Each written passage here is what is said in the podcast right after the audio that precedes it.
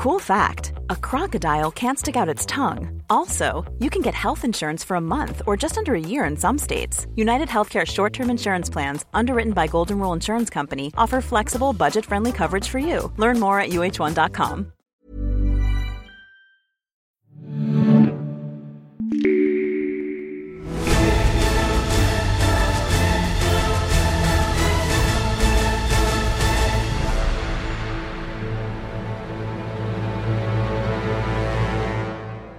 listening to the Ubisoft Game Makers Podcast. I'm Charles Adam Foster Simard. In this episode, we've got a conversation with Ashly Burch, who is a renowned voice actor featured in games like Horizon Zero Dawn, Life is Strange, The Outer Worlds, The Last of Us Part 2, and many, many more. Ashly plays the role of Rachel on the Apple TV Plus television series Mythic Quest, which is produced by Ubisoft and is set in a fictional video game studio. Ashly is also part of the show's writer's room, and she is credited as the writer on a special episode called Everlight, which was dropped in April 2021. Ashly joined me from Los Angeles to talk about her involvement on the show and her passion for games.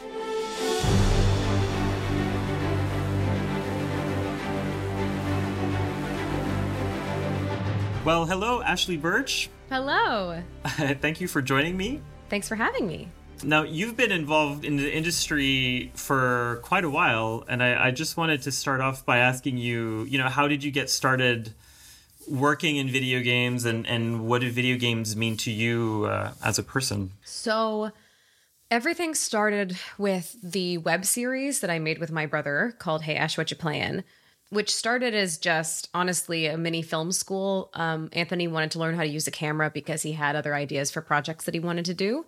And so our sketch series was sort of just a way for him to practice, but it ended up becoming the thing that led to everything else, sort of strangely. He was working at Destructoid as the features editor, and he started putting the sketches up on Destructoid, and people liked them. And then we went to GameTrailers, and people liked them. And then it became this thing of we sort of had this niche audience that seemed to really like the sketches. And because the sketches were about the games industry. It was sort of targeted enough that I think devs caught wind of it. So he ended up getting hired at Gearbox to write Borderlands 2.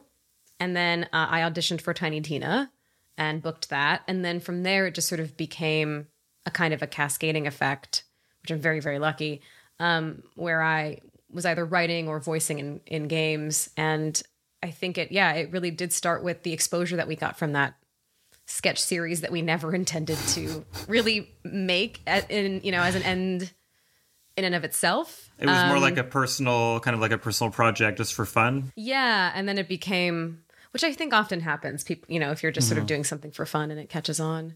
Yeah, I sort of have everything. I owe everything to that weird little web series that we made for people who haven't seen uh, Hey Ash, what you're playing, what is the what is like the pitch for it? What's the concept? Oh boy. Um, I mean, we basically it's weird. It's like it's a sketch comedy series, but with consistent characters, which is sort of strange. I'm realizing in retrospect. So it's sort of like a weird, dark comedy, bizarre sitcom sketch show hybrid but about video games. Is that a good pitch? um, but basically, I play. Uh, I mean, I wouldn't say it's a uh, exaggerated version of myself because Ash is kind of a psychopath. But I play basically a, a psychopath version of myself. You know, my brother is my brother. Our actual dad is in it. Our actual mom is in it. But it's very much just mine and my brother's humor concentrated in three minute bursts. Some of it's good, some of it's really bad.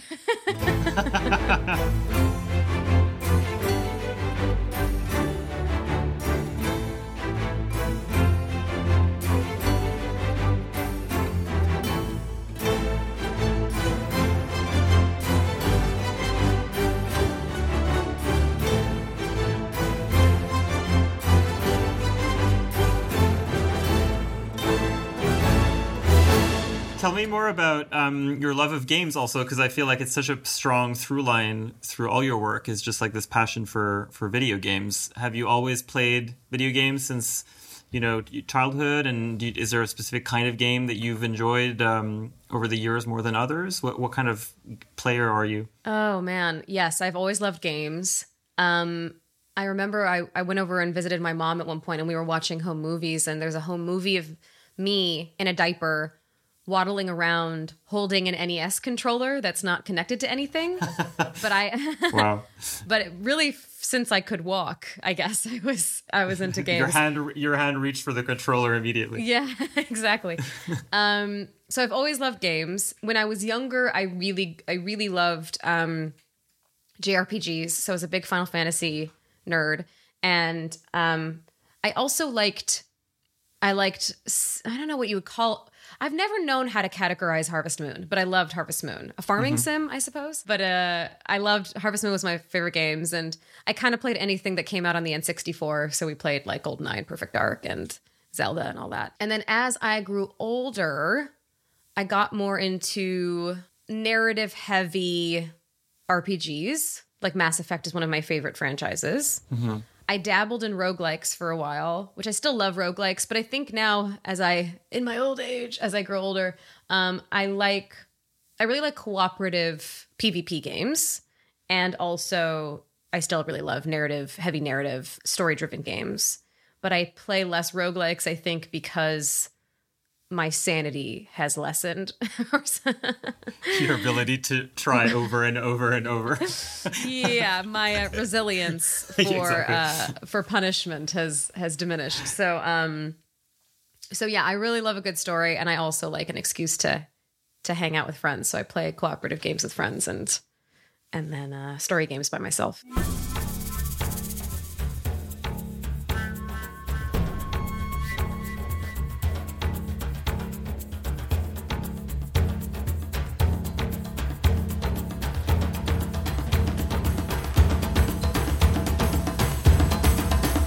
So you're you're you're obviously a player, and you're. I, I think your career is really interesting because you're kind of like skirting around different aspects of video games, and uh, obviously you're a voice actor now with Mythic Quest. You're uh, and and some other and some other series. You're also like just a, an actress on those shows, and you're also in the writing room for Mythic Quest, which is about a video game development studio, and it's kind of like I guess workplace comedy set in, mm-hmm. set in that world. So how does like your different how does this these different aspects of your work kind of feed into each other? Like do you just see them as totally separate pieces? Like when you're in the writer's room you're a writer and it doesn't really have anything to do directly with video games.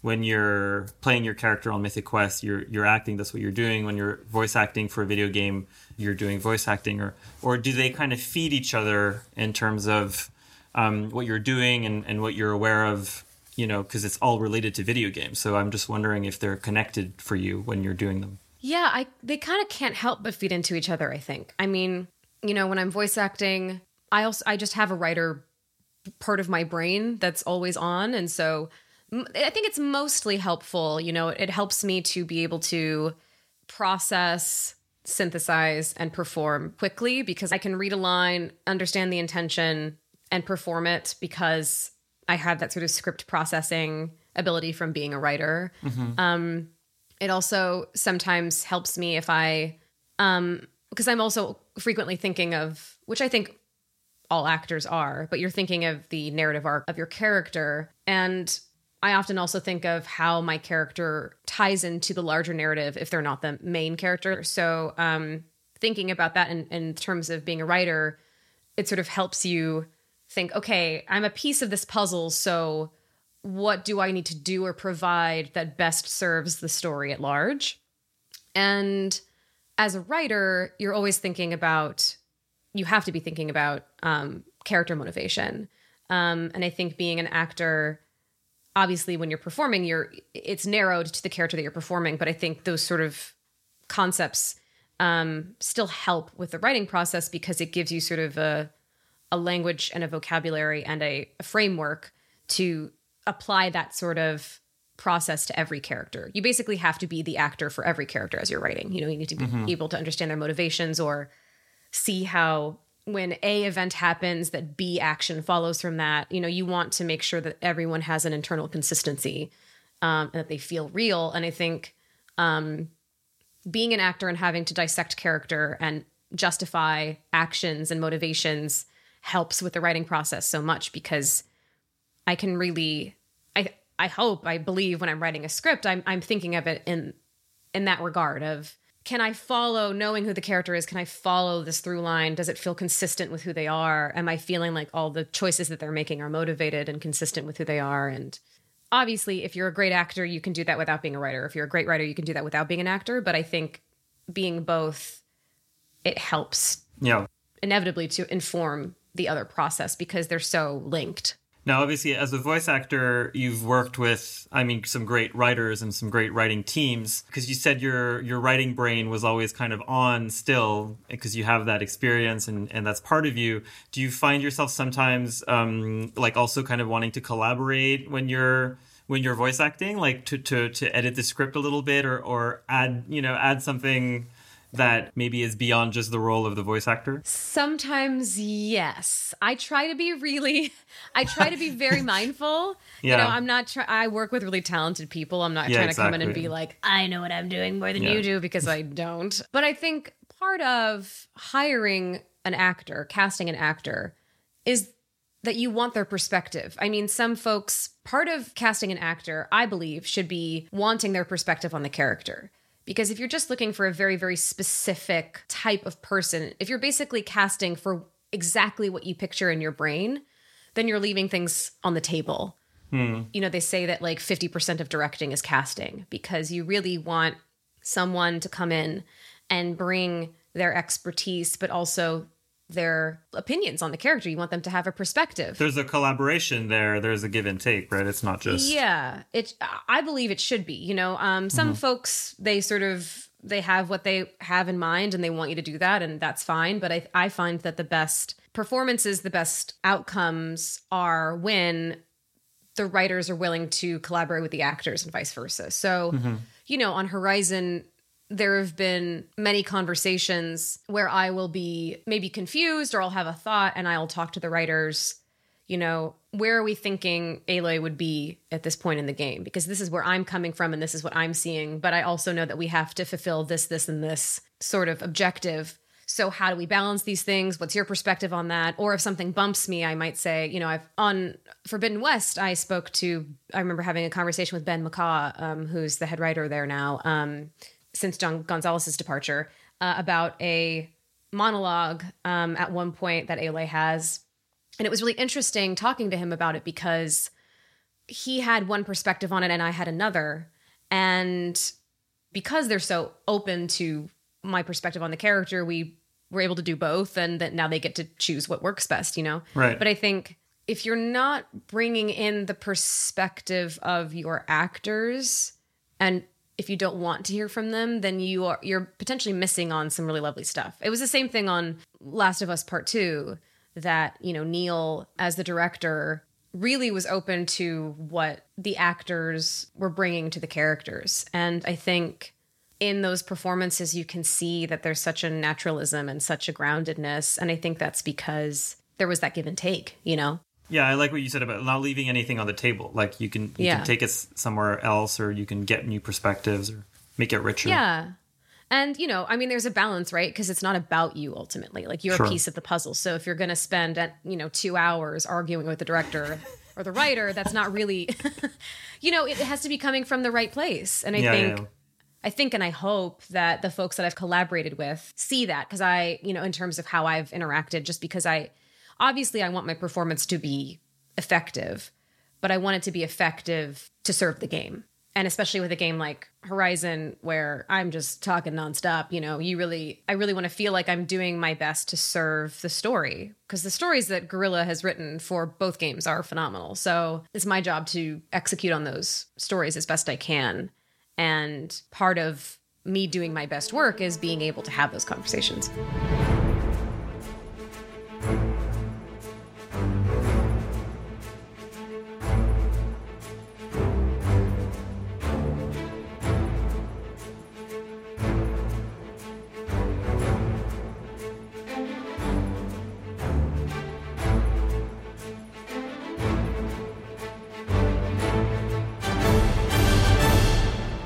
So, shifting gears a little bit to Mythic Quest, where you are both an actress and part of the writers room. Can you first tell me how you how it got started for you? How that project started for you? I just got a call. It was really it was really uh, surprising. Yeah, it was really surprising. My agent at the time called me. I was visiting my mom, uh, and he said Rob McElhenney wants to talk to you about writing for a new show that he's making. And I was like, I'm sorry. And it was for the writing part first. It was for the writing part first. Yeah. Okay and I'd never spoken to Rob in my life. I hmm. it, it, was a complete cold call. I think he, um, Megan Ganz, who's the co-creator and the associate producer on our show, Brian Swarberg. I believe that they both independently found me through doing some research of folks that are writers that also know the games industry, mm-hmm. and they found the web series, and they're like, well, she seems to be in sort of the same, you know. It's you know dark, dark, sometimes blue humor kind of thing, and so yeah, I got I got hired almost sight unseen. I had like one meeting with Rob. Um, yeah, that's just sort of how it started. So wow. I, I came into the writer's room and was terrified and slowly slowly built up my confidence and then um, at a certain point megan said you know if you guys have any recommendations or thoughts for casting let us know like we're curious what your thoughts are and i sort of steeled myself and then i texted her after the day was over and i was like well could i audition um, and apparently, Rob had already been thinking about me for Rachel, which is a relief. And did you, when you were thinking of auditioning, did you have uh, Rachel in mind as a character, or it was just like a an open kind of thing? I when I read it, I was I thought, you know what, I think I can fit I can fit this part. It just made sense. Like when I was reading the script, I just felt like I knew I knew what it needed to be and I knew how I could do it and and I related to her. And so so yeah, I think I specifically said I'd like to audition for Rachel. And so I did. And true to form, I was terrified. Uh, but then I ended up getting the part, which is great. Can you tell us who who Rachel is according to you? Like, uh, what's your handle on on Rachel? Yes. So Rachel um, is a video game tester at Mythic Quest. So she's kind of the bottom of the totem pole in terms of power in the company, but she has delusions of grandeur. Uh, I think we get to see this more in season two, but Rachel really talks a big talk without much to back it up. She really feels entitled to more power and more influence than she's really proven herself to be capable of handling. So I like her because there's a sweetness to her. You know, she's very much uh, infatuated with her her coworker Dana, who's also a game tester, and they have like a really sweet, earnest connection. But she is also sort of a kind of holier than thou uh um yeah i guess the best word is she feels a bit entitled to power and influence. But i the thing that i really like about her is that she's a little dumb. Like she's a little bit oblivious. She's not that she's not smart necessarily but she's not great at social cues she's not particularly like savvy she's just ambitious. What I love about her is her like the way she brings in like all the literature and wants to like analyze and talk it over and like, you know, study the structural aspects of everything, but at the same time she seems like totally oblivious to like yes. the most obvious things that are right in front of her. It's really yeah, it's funny. She's her heart's very much in the right place, but she is totally kind of clueless. Yeah. I think it's fun because a lot of characters on the show have tremendous ambition and a lot of skill and Rachel has just as much ambition and basically no skills, which I think is kind of fun. You know, uh, I've I've I've always sort of longed for as a as a writer and as an actor, and it, it's changed so much since I was a kid. But girls and women that weren't perfect. Mm-hmm. Um, a lot of what I came up watching you know, it was often like a group of five boys and then the one girl who was always sort of the killjoy, who was good at everything and cooler than them and often was like, knock it off, boys, when they were being stupid. And that was just never me. I was the stupid one. So you always want to have like something that reflects you, you know? And what I love about our show is that there's so many women and so many different types of women. So Poppy, for example, is extremely capable, extremely smart, but she's also a total asshole, you know? Or like Jo is like ambitious and driven and psychotic uh, you know, and Rachel is sweet and also kind of a dumbass. Like there's all these sorts of different things, different shades of humanity that we're getting to show in all these different characters. Um, the women specifically that I just didn't have when I was, you know, younger or a teenager. I think that's why I I remember Sailor Moon was one of my favorite shows. And I think I loved it so much because Sailor Moon was such a crybaby. She'd cry at the drop of a hat. But she was also powerful and cool and she loved her friends, you know? And so mm. it's really um it's really fun to get to be in a cast full of super talented women playing a whole range of characters.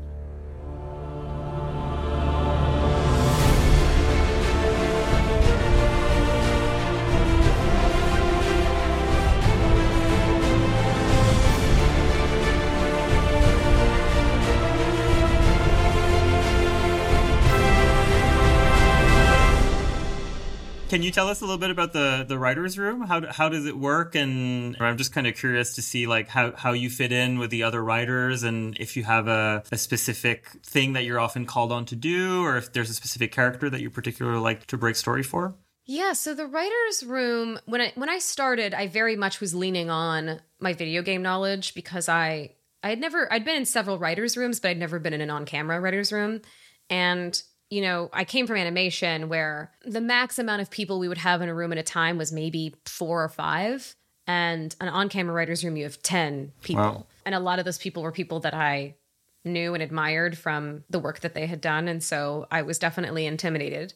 But I also just love story and I love being in writers' rooms so much. So I sort of used, you know, not as a crutch, but I, I I leaned on games at the beginning because I knew that was something that I knew. But very quickly, I just became another writer that was worried about story, narrative arc, characters, and I sort of I mean, it sounds like kind of a cop out, but I really love writing for all of the characters. I really love you know at the beginning of a season of the of the room, what we'll usually do is what's called blue skying, which is kind of like you think about the season the season as a whole what you want to say, kind of where you you want your characters to go. Like the bigger picture stuff. Yeah.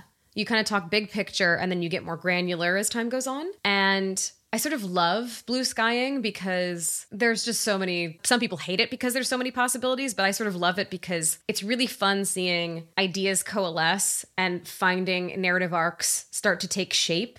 And it often happens kind of organically when you crack one part of the story, it sort of starts to flow out. That happened a lot in season two. There were certain pairings that we changed up in this season, one in particular that I think people are going to really like. And when we discovered that pairing, it really opened up a lot of the show. Hmm. And it's just so, f- I mean, being in a writer's room, it's like, it always feels like solving a puzzle with some of the smartest and funniest people you know. It really feels like, okay, there's a story in the air somewhere and we're all just putting our heads together and trying to pick out the right pieces to put together to fit the best puzzle that we can make. And it's really gratifying to be stuck and someone in the room finds that one little thing that opens up the whole story. I mean, there were several episodes in the season that we were rewriting over and over and over again. And you sort of feel like you're bashing your head against the wall. And then finally, when you kind of break through and you see, like, oh, if we just if we move this idea here and open it like this, that just makes everything work so much better. So it really is extremely collaborative. You know, there's no like, oh, this person's the Brad person, this person's the David person. If, you know, we have a lot of the actors in the writer's room. And so by that nature, you're sort of, you know, I'm in my I'm in the best position to advocate for Rachel. David's in the best position to advocate for David. But whenever I'm in the room, I really am thinking about every character equally and their arcs and how those arcs coalesce. And you know we we often use things that are happening in the games industry as inspiration as a, or as a jumping off point. We always want it to feel authentic to the games industry. Mm-hmm. but also it's important for it to feel like any other office as well. So we really do try to come at it from a place of character um, because ultimately that's what's going to be the most interesting. If we, if we're just focusing on the success of the game or the failure of the game, that gets tiresome pretty quickly if you don't care about the characters.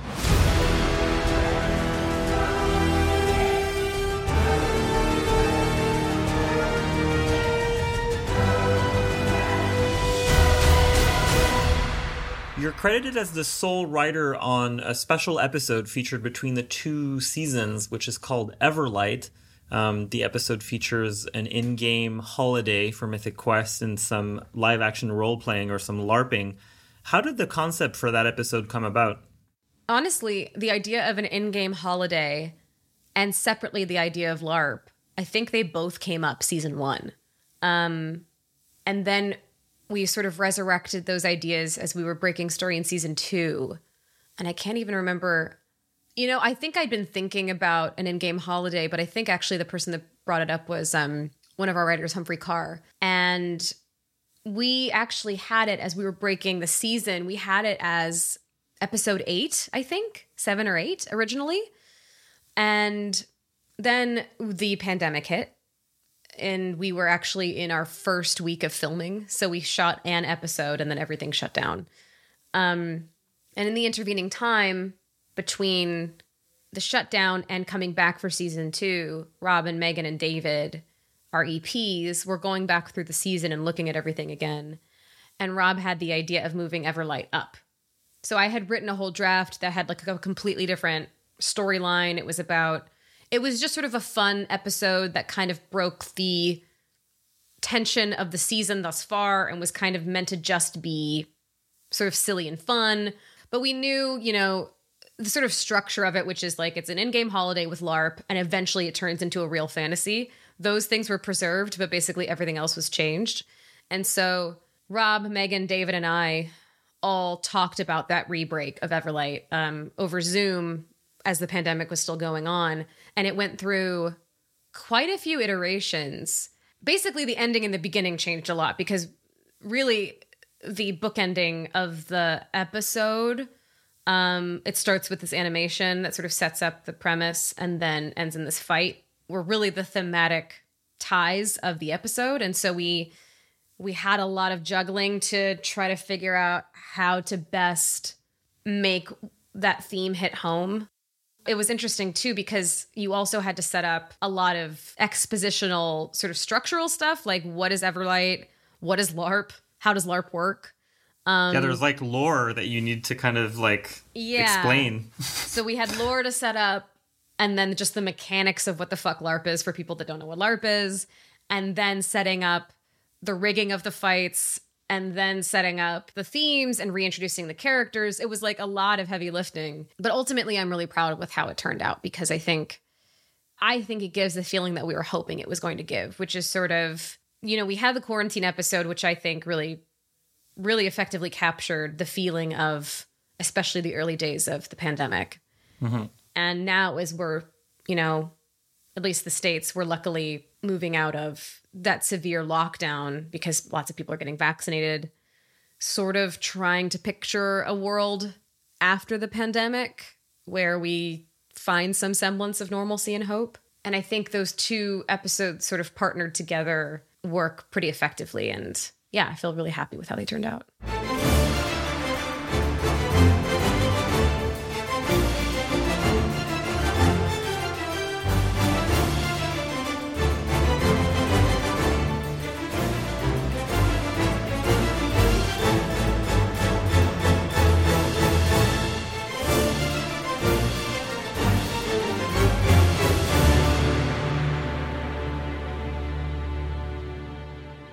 So, uh, as someone who's kind of aware, well, you work in the video games industry as well. You're not just aware of the video games industry. uh, are there specific kind of themes or topics that you're interested in exploring um, when you're in the writers' room for Mythic Quest? Yeah, I mean, we usually talk about anything that's relevant to the time um, that we're starting to write. That's something that yeah. seems like not obviously like a an isolated incident because we write well in advance of the show coming out. So they have to be sort of larger issues. Um, Things that are in in the air. Yeah, and sort of um, persistent, like something like crunch or the way that women are treated in the workplace. Yeah. But there's definitely, I mean, there's a there is definitely a drive within the writing staff to make the show feel authentic.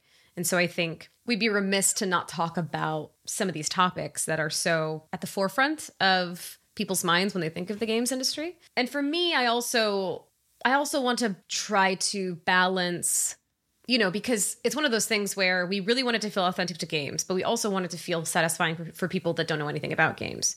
Right. So I think it's really good to always come back to games as our contextual backdrop and as and as a way to get into stories or inform character but um, i think also it's really important to like i said earlier to think about the characters themselves and what they want and where they're going.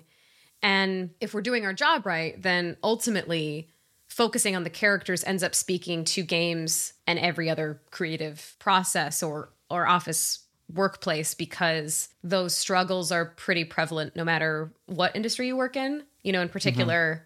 Poppy, I think, has an interesting arc this season now that she's co creative director. Someone that's wanted power for so long and now has it. What does that look like? What does it look like to be a leader after being sort of subjected to the abuse of this guy for so long? Um, who is she in that position? How does she deal with the fact that she and Ian are now equals after that sort of imbalance in power for so long?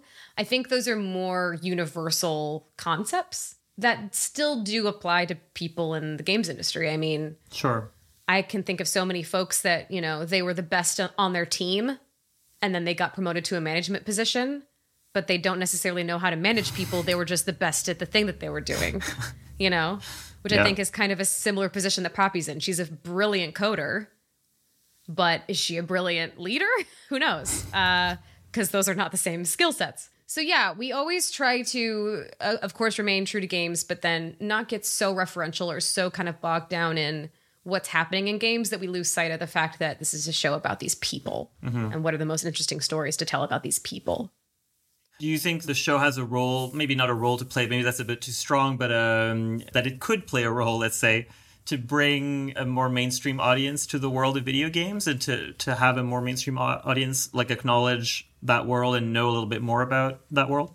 I definitely think so. I mean, even just anecdotally speaking to folks that are a little bit older that have watched the show, they suddenly get an understanding of games that they didn't have before, which I think right. is just that it's a normal workplace. I think they I think there's sort of an assumption that like everyone's yeah, it's either magic or everyone's still in a basement somewhere right. or everything's Mario. You know what I mean? There's just like such a weird veil that I think this show sort of helps pull back, which is like, yes, you know, this guy wears 70 bracelets and uh, is kind of, you know, speaks in sort of florid, douchey prose.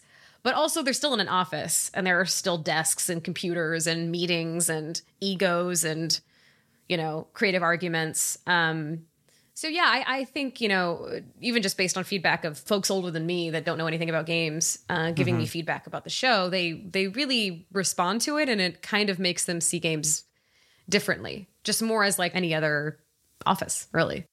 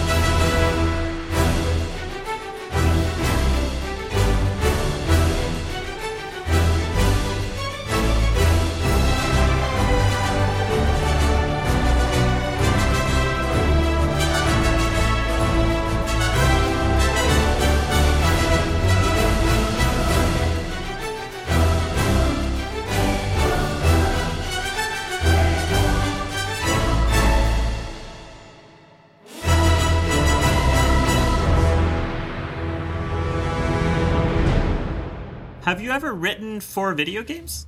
Uh, kind of, sort of. I mean, I I've consulted, but I haven't okay. like sat down and wrote a script for a video game before. Right. Would that is that something you'd be interested in?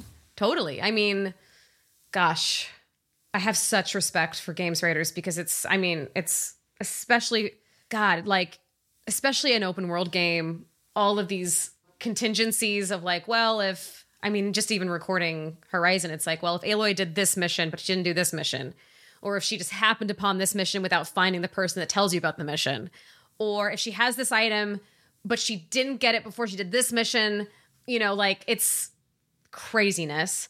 And then also having to track everyone's arcs in a context like that. I mean, it's hard enough as an actor to be like, okay, well, this person may have done the entire game and then come back to the Nora homelands and decided to help I forget her name, find her rabbits. Like one of the very first quests that you get Yeah, like do one of the very first quests, but do it like 60, 60 hours into the game kind of thing. Yeah, and so it all needs to feel consistent. But imagine writing that, you know? Oh my God. But it would be a fun challenge if I didn't go insane. It would be a fun challenge. What game are you playing at the moment? Right now, I'm most well, I was playing a lot of Valheim. Oh, okay. Um which I was really enjoying. Now I'm playing mostly um the ARAM mode of League of Legends with friends because it's an easy way to get to talk to pals and play games at the same time. Right. And a way to hang out. A, a good way to hang out, yeah. I'm getting better at it, I think. Still pretty bad, but uh yeah, that's mostly what I'm playing right now. Well, thank you so much for taking the time and for for chatting with me. Yeah, thanks for having me.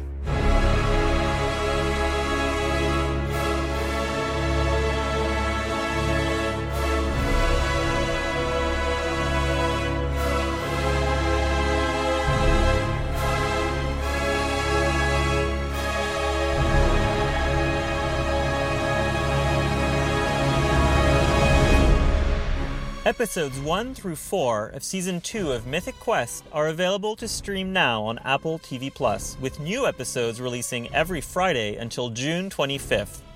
You can also catch up on Season 1 now with all 9 episodes, plus the special bonus episodes including Everlight, available to stream on Apple TV Plus. I'm Charles Adam Foster Simard from Ubisoft. This episode was edited by Manu Bachet. The music in this episode was taken from the Mythic Quest Season 1 and 2 Apple TV Plus original series soundtrack by Takeshi Furukawa. Remember to subscribe to the Ubisoft Game Makers podcast and review us wherever you get your podcasts. Thanks for listening.